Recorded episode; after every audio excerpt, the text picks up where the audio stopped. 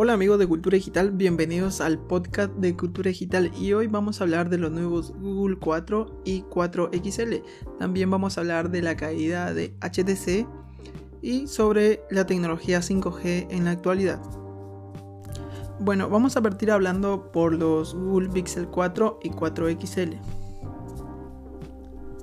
Durante las últimas semanas hemos oído muchas quejas de los usuarios sobre el elevado precio de los iPhone 11 es cierto que pagar más de mil dólares o mil euros en la actualidad por un dispositivo móvil no es algo que todo el mundo haga.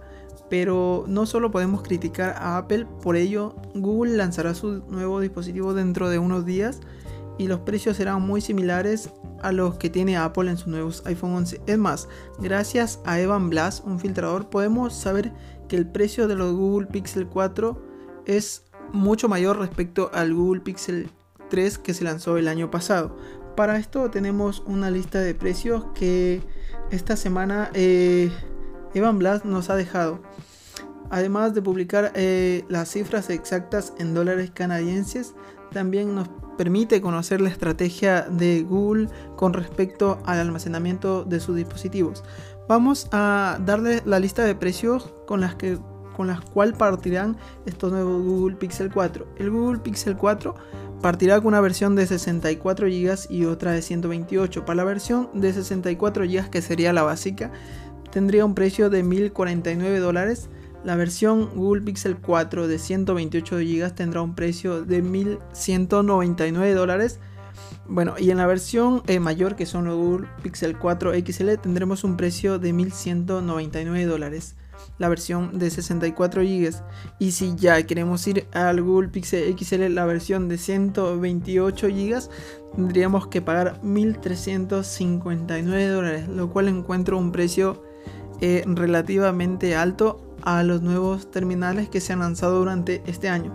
Este precio se ha publicado y en dólares y nos serviría eh, demasiado hacer una conversión al tipo de moneda que vayas o que pagues en tu país, ya sea euros, dólares, pesos mexicanos, porque si bien eh, notamos, estos equipos aún están sin el precio de impuesto. Yo creo que con el precio de impuesto, y depende del país, llegarían con un precio un poco más elevado. También eh, quería eh, contarles que hay muchas opciones de terminales que por menos de mil dólares te brindan muchas cosas que te pueden brindar un dispositivo de gama alta, pero en cuestión de gustos o ejemplo de interfaz, porque ya sabemos que Google se destaca mucho por tener una interfaz pura y también por tener una de las mejores cámaras. Y con estos nuevos eh, dos sensores de cámaras, yo creo que van a estar eh, muy parejos en comparación a dispositivos que ya se lanzaron, como son los iPhone 11, los S10 Plus y los Note 10 Plus que se han lanzado también hace muy poco. Bueno, vamos a seguir hablando un poco más y vamos a comenzar hablando de HTC. HTC, si bien nos recuerdan, HTC era una de las empresas que, bueno, a mí en lo personal me encantaban mucho, pero vemos que HTC últimamente ha tenido una caída muy grande en comparación a las otras marcas, porque antes HTC eh, era uno de los rivales eh, a tener en cuenta si vas a escoger entre un terminal o otro.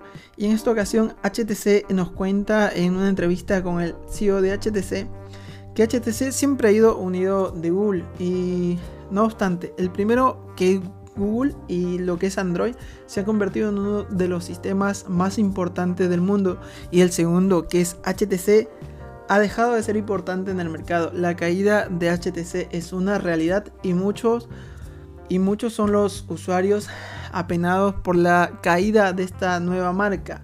La compañía eh, ha lanzado una entrevista en la cual eh, orientan y nos cuentan que habían dejado de lado el tema de los dispositivos móviles por querer invertir en lo que es la realidad virtual, lo cual les ha llevado a, un, gran, a un gran error porque si bien la tecnología virtual no es algo que se consuma mucho o que se consuma día a día, como son el tema de los teléfonos. Por ese motivo dejaron un poco la venta o la innovación en estos dispositivos. Bueno, eh, actualmente HTC eh, no se escucha mucho y en países como Latinoamérica eh, no ha llegado dispositivos que se hayan lanzado últimamente. Bueno, acá les voy a hacer un resumen de lo que dijo el CEO de HTC.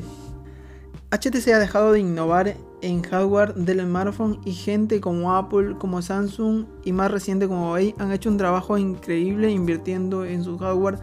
No los hicimos porque estamos invirtiendo en innovación de realidad virtual. Desde la compañía achacan que la falla del éxito con la apuesta de la realidad virtual desde HTC decidieron dejar un poco de lado el desarrollo de sus móviles con novedades interesantes para centrarse en un concepto de realidad virtual que nunca llegó a ser tan exitoso. Y lo que nos dice el CEO es, cometimos un error y es muy difícil anticipar el tiempo de HTC. Un error en términos de tiempo. El error es difícil y lo estamos pagando. Por ello, eh, ahora tenemos tantos recursos en los, en los términos de innovación y balance que creo que nos estamos recuperando del error eh, de tiempo hemos hecho lo correcto en el momento equivocado y ahora tenemos que em, ponernos al día, comenta eh, Maitres en la entrevista que se hizo al CEO de HTC. Y también vamos a hablar un poquito mm, de la tecnología 5G, ya que si bien vemos ya han aparecido muchos dispositivos con esta tecnología, pero queremos ver qué tan, eh, qué tan buena es la tecnología 5G. Ejemplo, en países como Latinoamérica todavía no se ha escuchado con mucha fuerza el dispositivo 5G porque esta red aún está muy pero muy eh, inicial, o sea, se está empezando a comercializar recientemente y no hay muchos países que la estén usando actualmente. La tecnología 5G se muestra al mundo como uno de los puntos más destacados del mercado actual. Si vemos en el Movistar World Congress del 2019 en Barcelona se presentaron los primeros dispositivos 5G. Eh, al parecer todos los proyectos por los que iba a apostar y cada uno de los fabricantes de smartphones parecía que si un stand sin logo iba a ser devorado por las críticas. Sin embargo, poco se ha avanzado desde el mes de febrero en una tecnología que todavía está dando sus primeros pasos. De todos es sabio que la tecnología 5G no es la mejor opción en la actualidad Países como Corea del Sur, China y Estados Unidos han apostado muy fuerte por la quinta generación y los resultados se han visto reflejados en una cifra de ventas que superan al resto de países. No obstante, y según un estudio llevado a cabo, el 5G despegará el próximo año y llegará a ser habitual en 2025.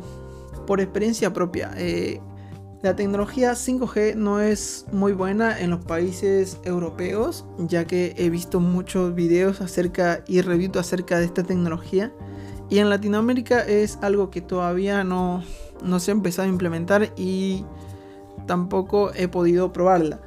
Hablamos de una tecnología que aún no está del todo desarrollada, pero que va dando pequeños pasos hacia el progreso. Está claro que los diferentes gobiernos irán invirtiendo con el paso del tiempo en toda esta infraestructura necesaria para adaptar la red actual. Mientras tanto, solo podemos fijarnos en la estadística. Según eh, estudios publicados, casi la mitad de los móviles vendidos en 2025 contarán con la tecnología 5G y es que todo parece indicar que el 2020 será el año en que despegará esta quinta generación a la que ya se han unido muchas marcas como Huawei, Samsung, LG, Xiaomi y Honor. Al menos el 10% de los smartphones que se vendan el año que viene llegarán a los usuarios con un procesador 5G en su interior. Como podemos ver, los datos siguen siendo demasiado escasos. Los móviles 5G suelen ser más caros y nos aseguran una cobertura destacada para aumentar el valor, al menos en algunos países.